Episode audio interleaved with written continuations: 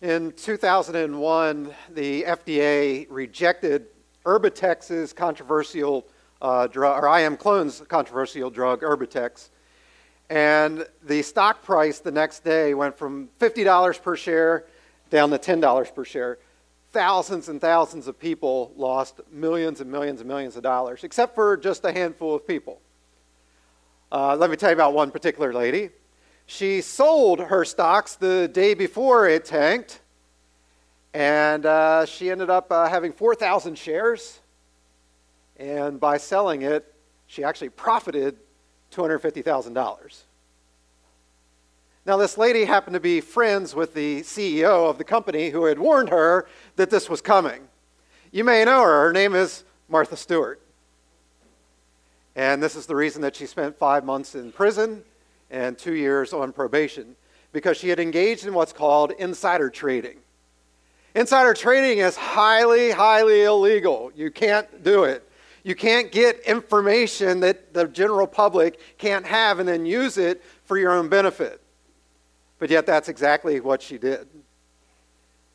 And see, what you need to understand this morning is this information is power. And when you have power, you can use that power then to secure your future. That's what she was doing. She had information that gave her power that other people didn't have, and then she used it to hopefully secure her financial future. Again, illegal. She spent time in prison for it. Insider trading. Now, I bring all that up because today we're continuing our series called The End. And in this series, we're going through the book of Revelation. And what I want you to understand is we're getting some insider trading here, aren't we? We're getting some information that most of the people in the world don't have. They're not getting the understanding that you're getting. And so we can use that power, that information to secure our future. This is pretty cool stuff. You were just by reading through it and by hearing these messages, you've got this information. Really, really cool. Now, in case you haven't been with us, what we've been talking about throughout this series is that the book of Revelation was actually written by one of Jesus' followers. His name was John. And John was actually in prison himself. He was on the island of Patmos, which is in the, uh, uh, right off the western coast of Turkey. And he is this great, great follower of Jesus, and he wants to take the information that he's been given, this, this vision, and pass it back to the churches that he helped oversee. There's seven different churches.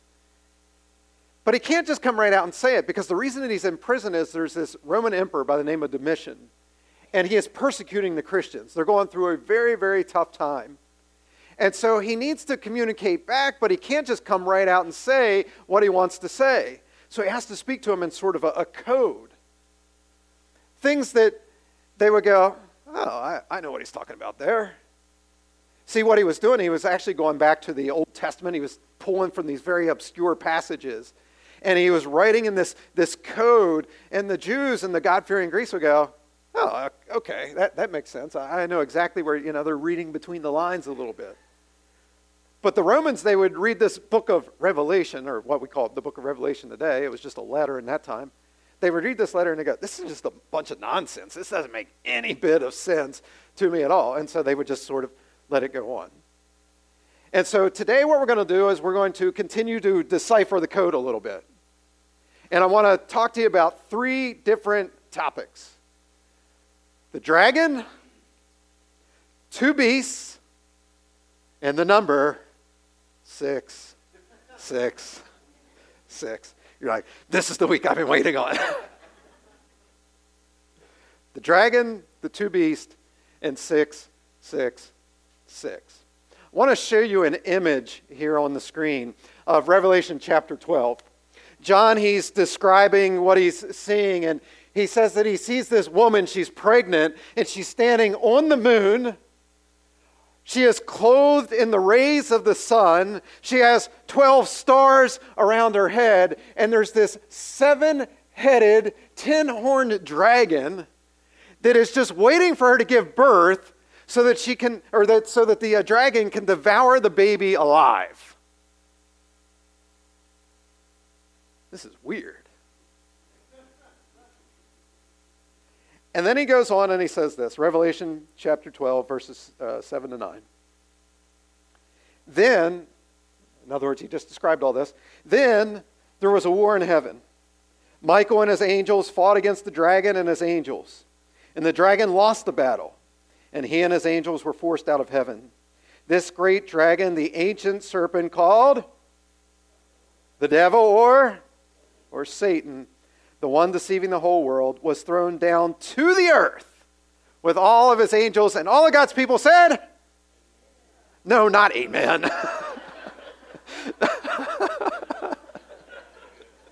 not, not amen. Don't you get it here? Satan was a safe distance away. And now he's been thrown down to the earth and he lives amongst us. He is here trying to wreak as much havoc on us as possible. And it says here that Satan is deceiving the world. So, who is the dragon that John is talking about? Satan. You may want to circle that or underline that there in the verse. That is who the dragon is. Now, essentially, this, this picture was John's sort of cartoon version, this red, seven headed, ten horned dragon. That, that's his cartoon version of Satan. We have a cartoon version of Satan, don't we? Don't we? What, what do we think? We, we think of the guy in the, the red jumpsuit. He's got the sort of the tail and the, the horns. He's got his pitchfork. He's in hell, right? And it's sort of like he's the ruler of hell. He's sort of partying in hell, right? That, that's our cartoon version of it. But I think that that does a, a disservice because I don't think we realize how dangerous he is. Because we, we think of him as a cartoon. But here's what you need to understand Satan is very real, he's very organized, and he has a whole army of demons that want to kill you, they want to destroy you, they want to make your life miserable. Now, here's something else you need to understand, though, about Satan he's not omnipresent. What I mean by that is this God is omnipresent, meaning that God can be everywhere all the time. It doesn't matter where you're at, God is there. He is omnipresent. Satan's not like that. Satan is like you and I. He can only be at one place at one time. Flip Wilson, uh, the comedian, many years ago, had a, uh, a, a thing about, well, the devil made me do it. The devil made me do it. And, and many of you, you, you blame Satan for a lot of things in your life. Oh, the devil made me do that. Look, he can only be one place at one time, and you're probably not important enough to him, all right, to, to show up to, to be. But what does he do? He sends his army, he sends his legion of demons to influence and bring evil onto the earth. And not only is there evil in the world, but then there's evil that, that gets into people. I mean, let me give you just a couple of examples Hitler, Stalin, Jeffrey Dahmer, Timothy McVeigh, Ted Bundy, the terrorists of 9 11, the shooters at Columbine. Again, there's evil all around us, and these demonic forces are constantly at work trying to influence people and situations to create as much confusion and chaos and destruction as possible. Now, we, we read here that Satan got kicked out of heaven and many times we think that, well, that happened like a long, long, long time ago. Like before Adam and Eve, that's when that happened. How many of you would have, in general, said, yeah, that happened before Adam and Eve? You would have thought that, right? In fact, I think that's what many people would teach is, well, yeah, even before Adam and Eve, he, he got kicked out of heaven. But that's not the truth.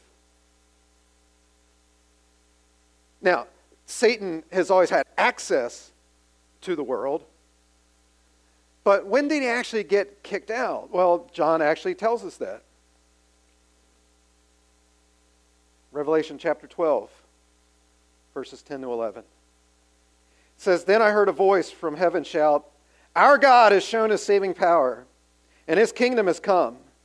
God's, God's own chosen one has shown his authority. Satan accused our people in the presence of God day and night. But now, and this is after what we just read, that he had gotten thrown out of heaven, it says, But now he has been thrown out. Our people defeated Satan because of what? Because of the blood of the Lamb and by the word of their testimony. When did Satan get kicked out of heaven? When Jesus died on the cross. He has always, again, had access to the earth. But, but think back to, you know, like Job. What does it say? That God was having a conversation one day with Satan in heaven.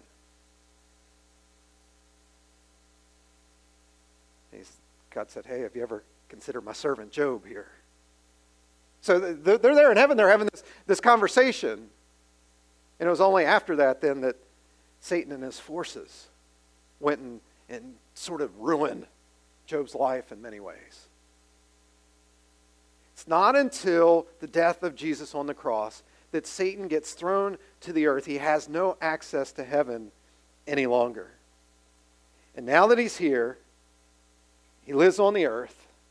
He is trying to use three weapons to destroy us.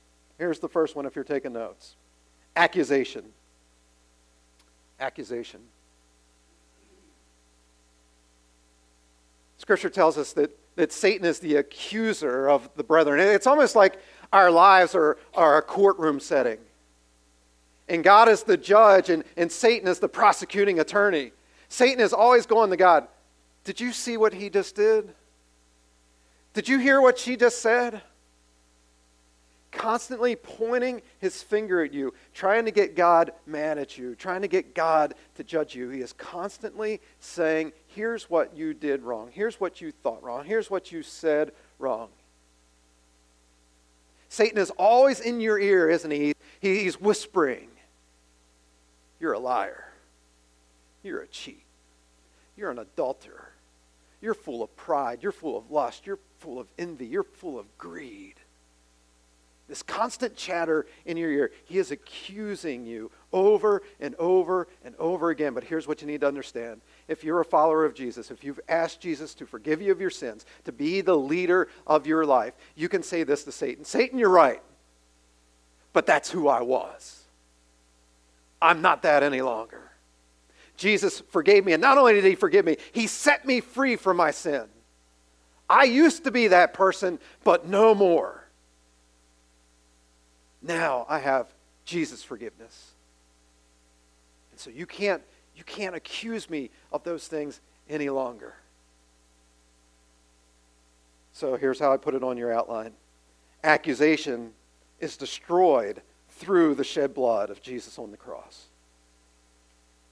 Listen, you are now a saint who sometimes actually, accidentally sins, not a sinner trapped in the accusations of Satan any longer. Number two, then, what's his second weapon? Deception. Deception.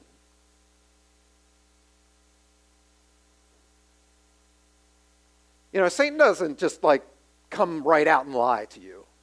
He's too smart for that. And he knows that you're too smart for that. So, what does he do? Well, he takes God's word and he just subtly twists it a little bit. He tells a lot of half truths. Think back to Eve in the Garden of Eden. God had told her, Do not eat from the tree of the knowledge of good and evil. Key word being, do not eat. What does Satan do? He comes to her and he says, Did God really say not to touch that fruit? Did God really say that? and he gets her to start to question what he had said. Now, what did he actually say? Do not eat. But what does he say to her? Did he say not to touch it? He's like, Look, I'm touching it. I'm okay. Go ahead. Just reach out, touch it. You, will be all right. She's like, uh, I'm not sure. Look, it, it's not a big deal. Just touch it. She's like, okay. He's like, See, you didn't die. He said, You die. You didn't die. Oh, and by the way, this fruit is really good to eat. You should try a piece. And she eats of it.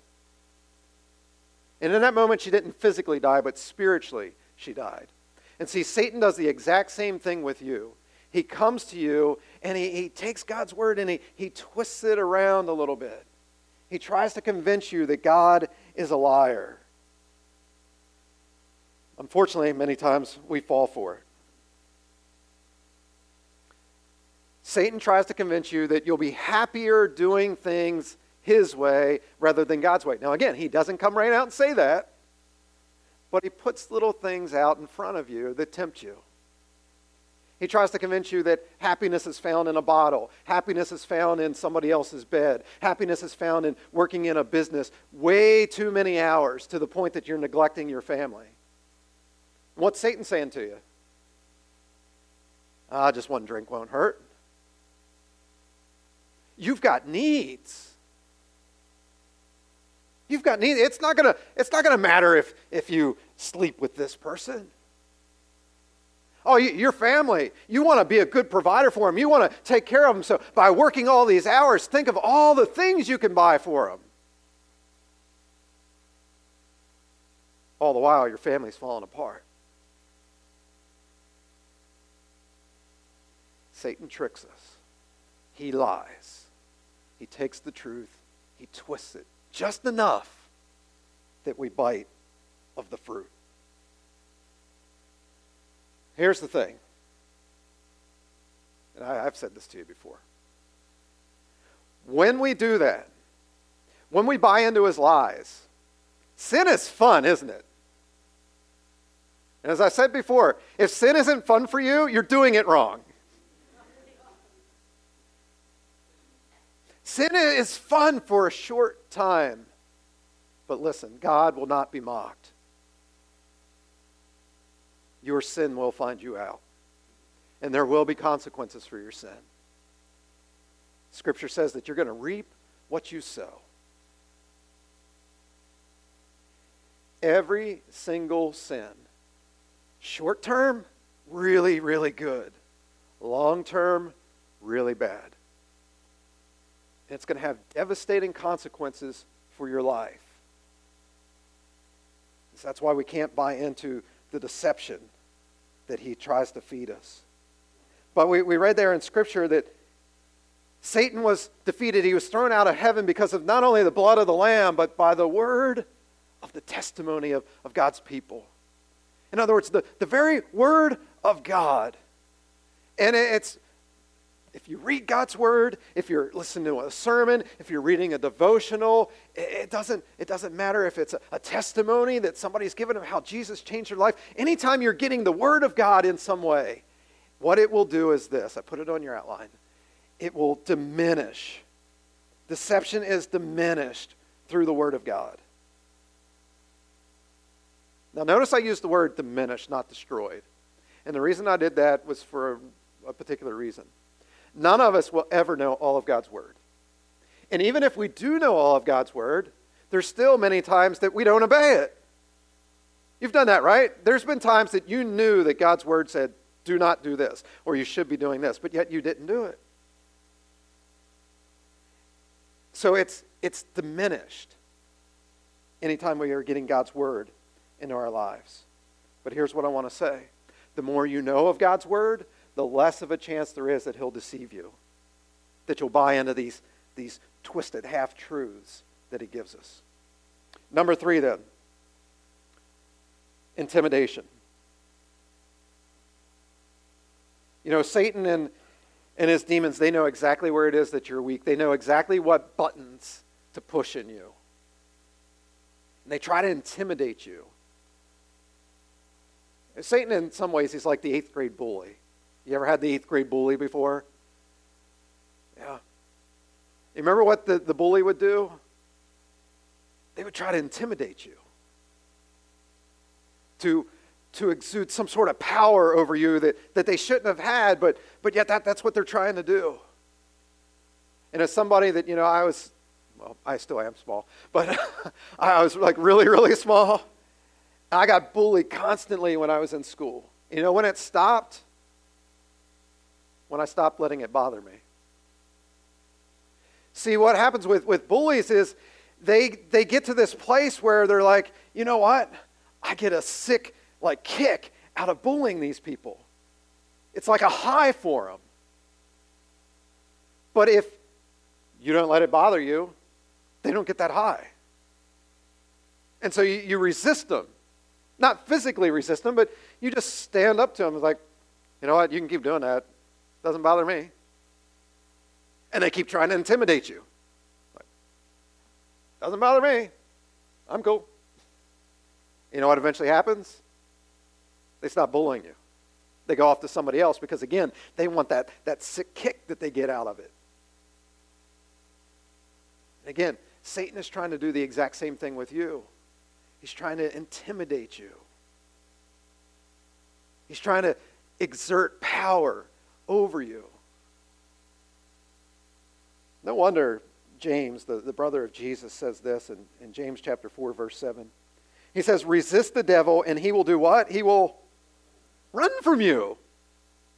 This is pretty cool. You know, when it comes to temptation, we're told that we're to flee, we're to run from temptation. But when it comes to Satan himself, James says, No, no, no. Stand there. Resist him.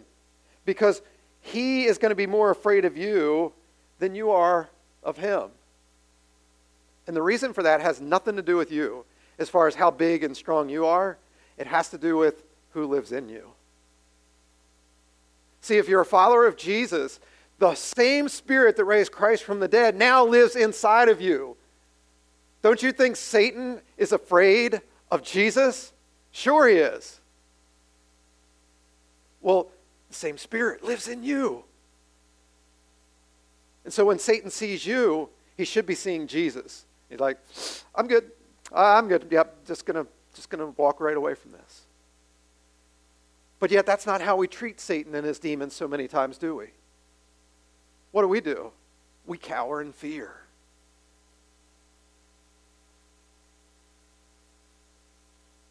We're afraid. We don't have to be afraid. We don't have to be afraid. So here's what I put on your outline Intimidation is defended against because of the seal of the Holy Spirit. We talked about this last week in Revelation chapter 7, verse 2. It says that if you're a follower of Jesus, you have been sealed. You've been given a mark on your forehead of the Holy Spirit. And what I said to you last week was that, look, you don't realize how important that seal is because there have been thousands and thousands of times in your life that Satan and his demons wanted to destroy you, but they came up against that seal. They saw that seal of the Holy Spirit and they're like, okay, this isn't somebody I want to mess with. There's been times that you've come within an inch of your life, but because that seal is there, Jesus has said, uh, uh, uh, uh don't you touch that one. They're one of mine they are protected by me. And so, again, intimidation is defended against because of the seal of the Holy Spirit. Now you're going, Gilbert, this is actually pretty cool. Because what you've said here today is that all of Satan's weapons have either been defeated, diminished, or they're easily defended against. But, Gilbert, I got a question for you. If that's the case, why do we still see so much pain and misery and trials and tribulations in the world? And the answer to that is found in Revelation chapter 13. It's there that we discover that Satan has a major influence on two human agencies here on the earth. Let's read about it in Revelation 13:1. John writes, "Then I saw a beast rising up out of the sea. It had seven heads and ten horns, with ten crowns on its horns. And written on each head were the names that blasphemed God." Now, if you're here last week, we were talking about numbers. Anybody remember what the number 10 represents? Anybody remember? It's the number of completion. It's the number of completion. Who remembers what horns represent? Anybody remember that? Yeah, somebody just said it power. So, 10 horns would represent what? Complete power. So, this beast has complete power says that it has these seven heads. Who remembers what the number seven is? Right, not just perfection, God's perfection. And so you have this, this beast that looks like God's perfection and has complete power. In other words, it's trying to pawn itself off as God. And the only reason that we can tell that it's not God is why? Because of these blasphemous names that are written on its head. Here's a, uh, a picture, uh, sort of an artist depiction of what this beast sort of looks like according to what John describes it as. All these, you know, different animals and, and uh, parts and, and, and things there. In fact, in, in Revelation uh, 13 11, here's how he says it. I now saw, uh, actually, no, let me, let me uh, skip back. No, let me skip back. This is actually just pulling back to uh, the Old Testament book of Daniel. And this represents nations. Each, each animal represented a different nation. And so you have this ten horned, seven headed beast, complete power. It looks like God. It has these blasphemous names across its forehead. It's trying to pawn itself off as God, and it represents nations. So here's what I put on your outline there the beast from the sea represents a godless government.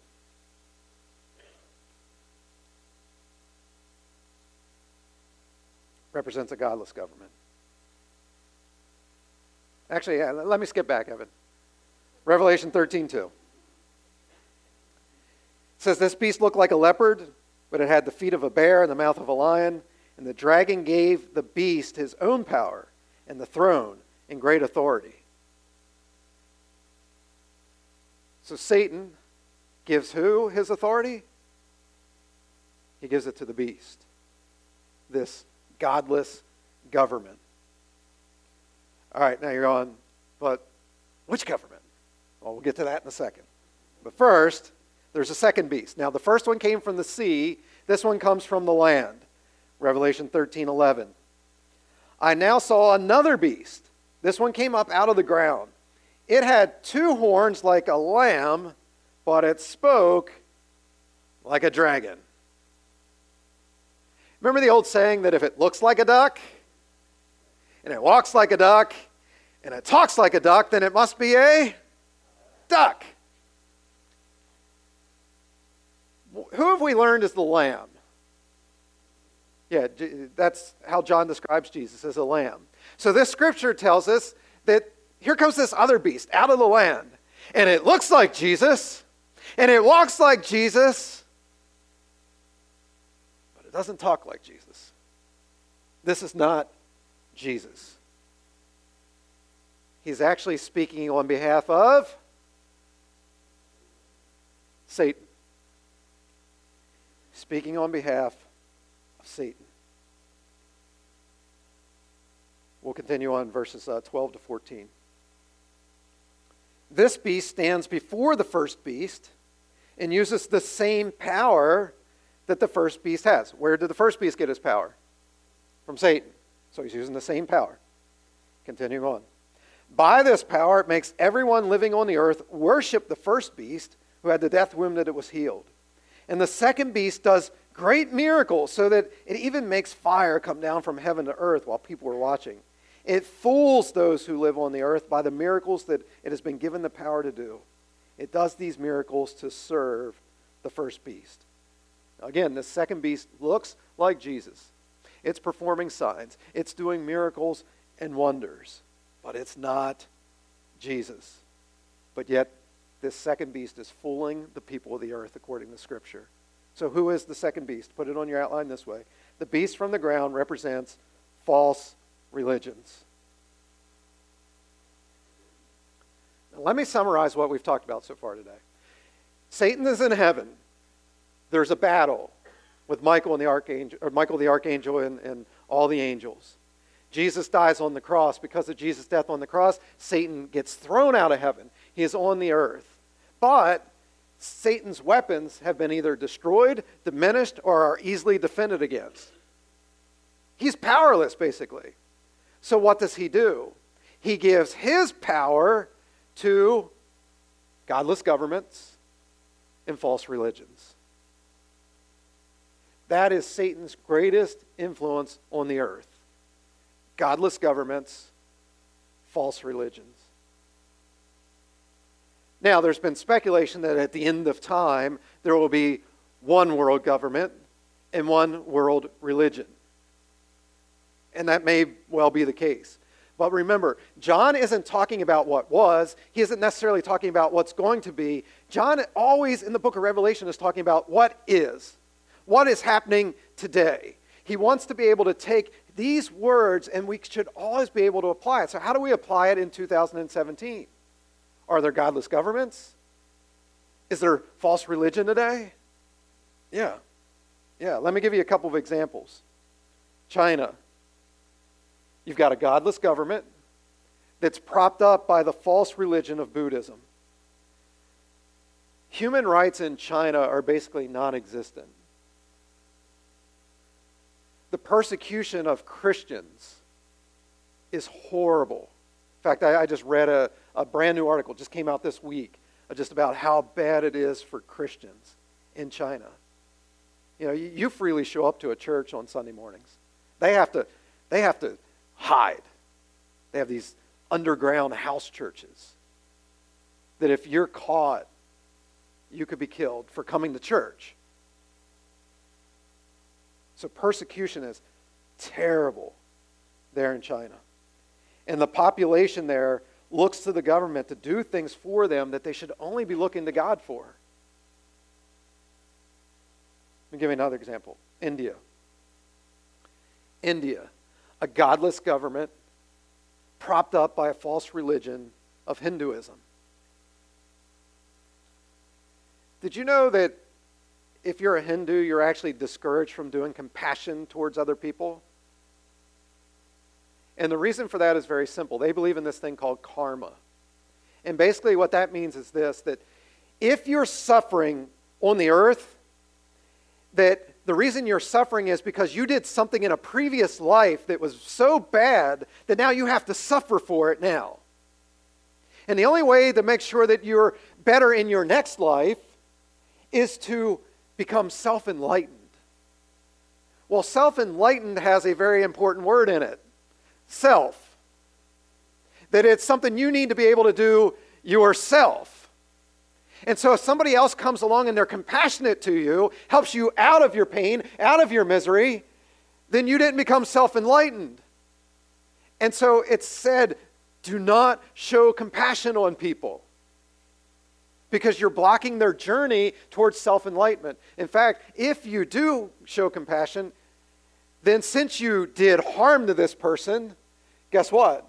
In your next life, now you're going to pay for what you just did. Isn't this crazy? No wonder people are in such misery and pain and suffering in Hindu countries because they can't even show compassion to one another. I'll give you another example. Not this Saturday, but the next Saturday, myself and four others from here at Exponential will be boarding a plane. We're going to be flying down to Haiti. You know what the national religion of Haiti is? Voodoo. It's a godless government propped up by this false religion of voodoo.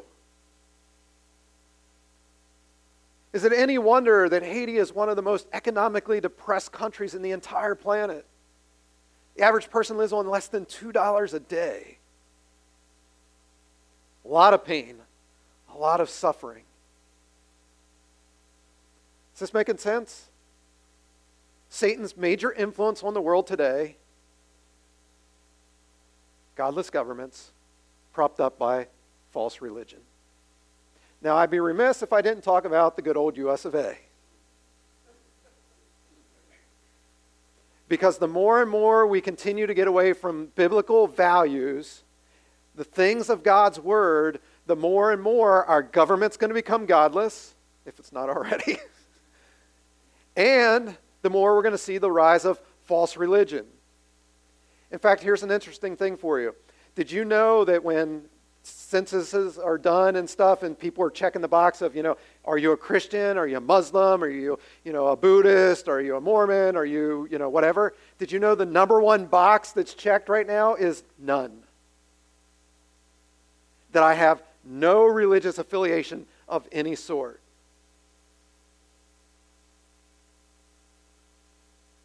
again the more we keep rejecting Jesus, the more we keep rejecting his word as a nation, the more our government's going to become godless, and the more we're going to see it's propped up by this false religion. Satan uses the things of this world to advance his agenda. And here in our country, it may be government, it may be Wall Street, it could be Hollywood, you name it. The more our society gets away from Jesus, the more our country is going to fall apart spiritually, economically, uh, emotionally, physically, politically, compassionately, you name it. False religion propped up, or uh, godless governments propped up by false religion. How does that impact the world today? Well, I gave you a little bit of it. But let me show you sort of where we may end up as a country and where I think we already are as a country. So, how do these beasts impact us? The first one is this physical persecution. Godless governments propped up by false religions will bring physical persecution. And I keep saying this to you throughout the series. If you try to use the book of Revelation as a calendar, you're going to end up awfully confused. If you use it, though, as a template of what always happens and how to get through pain, how to get through trials, tribulations, temptation, you name it, then it's going to make a lot of sense. And so here's what we read in Revelation 13:5. The second beast, false religion, gave breath and life to the first beast, godless government. And those who refused to worship the beast were sentenced to die. Persecution of Christians is at an all time high on our planet. More people died for their faith in Jesus in the 20th century than in all the other centuries combined. Did you hear me? Since the death and resurrection of Jesus, more people died because of their beliefs in Jesus in the 20th century than all the previous 19 centuries combined. Now, thankfully, you were able to come freely to church this morning. Nobody's threatening to kill you because of your beliefs yet. But there are still countries all around this world that people die for their faith every single day. They're persecuted just because they believe in Jesus. You know, you, you, you turn on the news, you see Christians being kidnapped and, and beheaded because of their beliefs. Physical persecution. Again, it's, it's pretty extreme in places like China, pretty extreme in places like the Middle East. And if we're not careful as a country, that's where we're headed. Again, it's pretty, it's pretty easy to be a Christian here in the United States, isn't it? But I, I think that's actually dangerous in some ways because it is easy. You don't have to really sacrifice for your faith in any way. Would you still show up to church every single week if you knew that at any moment people could come in and arrest you or come in and kill you just simply because you're naming the name of Jesus? Is your faith that strong? It should be. It should be. But yet, a lot of people just walk around saying, Well, I'm a Christian, and I showed up to church when I want to. I live the parts of God's Word that I want to, and the parts that I don't, I just sort of let that go. So, again, physical persecution. Number two, and this is the one that I think we are at, is the temptation to compromise. in Revelation 13, verses 16 18. It says, The second beast also forced all people, small and great, rich and poor, free and slave, to have a mark on their right hand or their forehead. No one could buy or sell without this mark, which is the name of the beast or the number of its name. This takes wisdom. Let the one who has understanding find the meaning of the number, which is the number of a person. Its number is 666. Now, for many of you, just even the, the mere mention of that number freaks you out. Because you're like, what, what if I accidentally get the, the mark of the beast? What if I accidentally get branded with 666? And you speculate, you know, is, is it going to be like a, a, a barcode? Is it going to be a tattoo? Is it going to be like a, a microchip implant? Well, what, you know, what's it going to be? Well, let me say this to you. If you end up with the mark of the beast, 666, it's not going to be by accident. You won't accidentally wake up one day and go, oh crap. that was really dumb yesterday. You know, I went in, let him put that chip in my hand. Ah, man, now I know. Here's why I say that. Again, last week, Revelation chapter 7, we learned that there are two marks in the book of Revelation. One is the mark, the seal of the Holy Spirit that is given to you at the moment of your salvation. You either will have the seal of the Spirit, the mark of God, or you'll have the other mark, the mark of the beast, 666. Now, what, what does this number mean? Well, last week we said that the Jews didn't just count numbers, they did what? They weighed them, that they had spiritual significance to them. So let, us do a, a little bit of a recap here. The number seven means what? We talked about this earlier. God's perfection, right? And God is what? God is three in one Father, Son, Holy Spirit.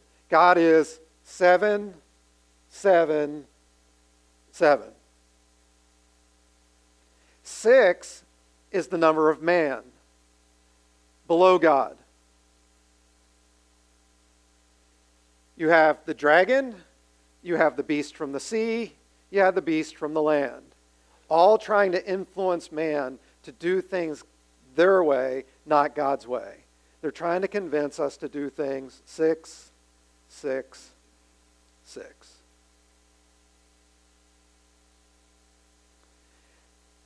The dragon, Satan, the beast from the sea, godless government, the beast from the land, false religions.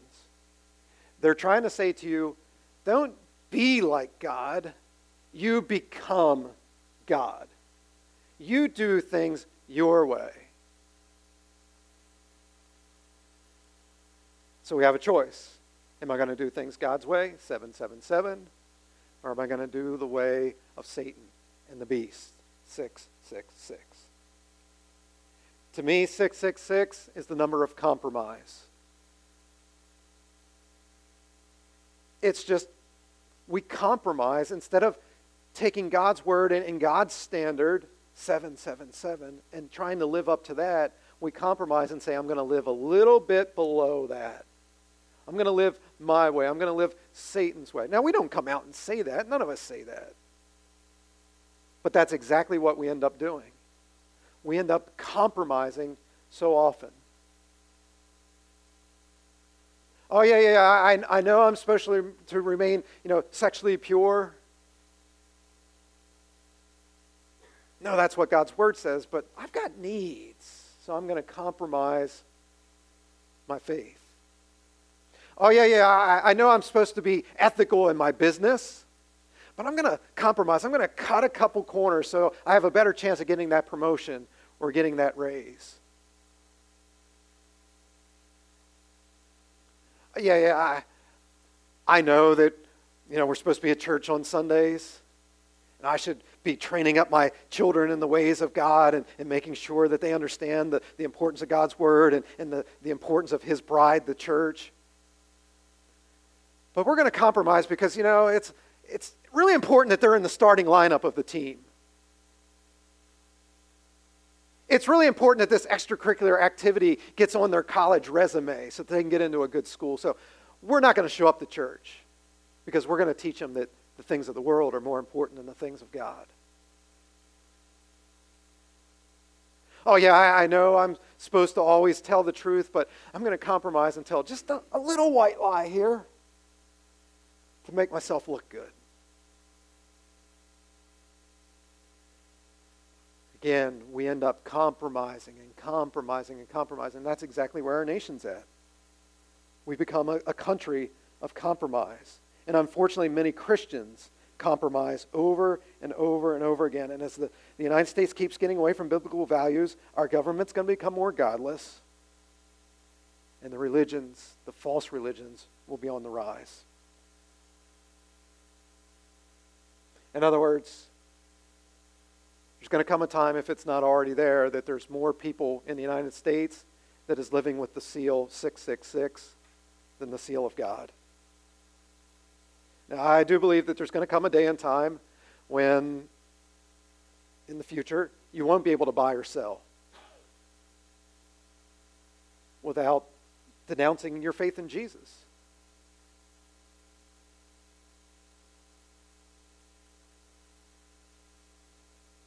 Again, would, would you give up food, clothing, shelter if it meant keeping your faith? Or would you compromise and say, Yeah, I don't know that, Jesus, so here, give me my food? Again, there are people currently, today, on this planet, that that's the very choice they make every day. It's a matter of survival. And we're headed down that track, down that road. And so, in the meantime, you need to be practicing now while it's still easy. Don't compromise your faith. Don't live in fear of Satan and his demons. You have the seal of the Holy Spirit on you if you're a follower of Jesus. You have the power of God's word in your hands. So don't be playing defense against Satan. Be on the offense. Every single morning when your alarm clock goes off, Satan should go, oh man, they're awake again. Guys, listen, they're awake. They create a lot of problems for us. Keep an eye on that one. See, Satan needs to be afraid of you, not the opposite way around. Let me wrap up this morning with this. Talk to you about insider trading, how it's power. You know, when, when you have information, you, you have power, and, and power helps to secure your future. Well, when you're trading stocks, uh, for those of you that do it, you know that the, the key is you want to buy low, sell high. Well, let me let you in on something after I sneeze. Excuse me. Thank you. Let me let you in on something. Satan's stock right now is at an all time high. Don't buy his stock because it's just going to crash. But lean in here. Let me lean, lean, lean, lean, lean. I read the end of the book.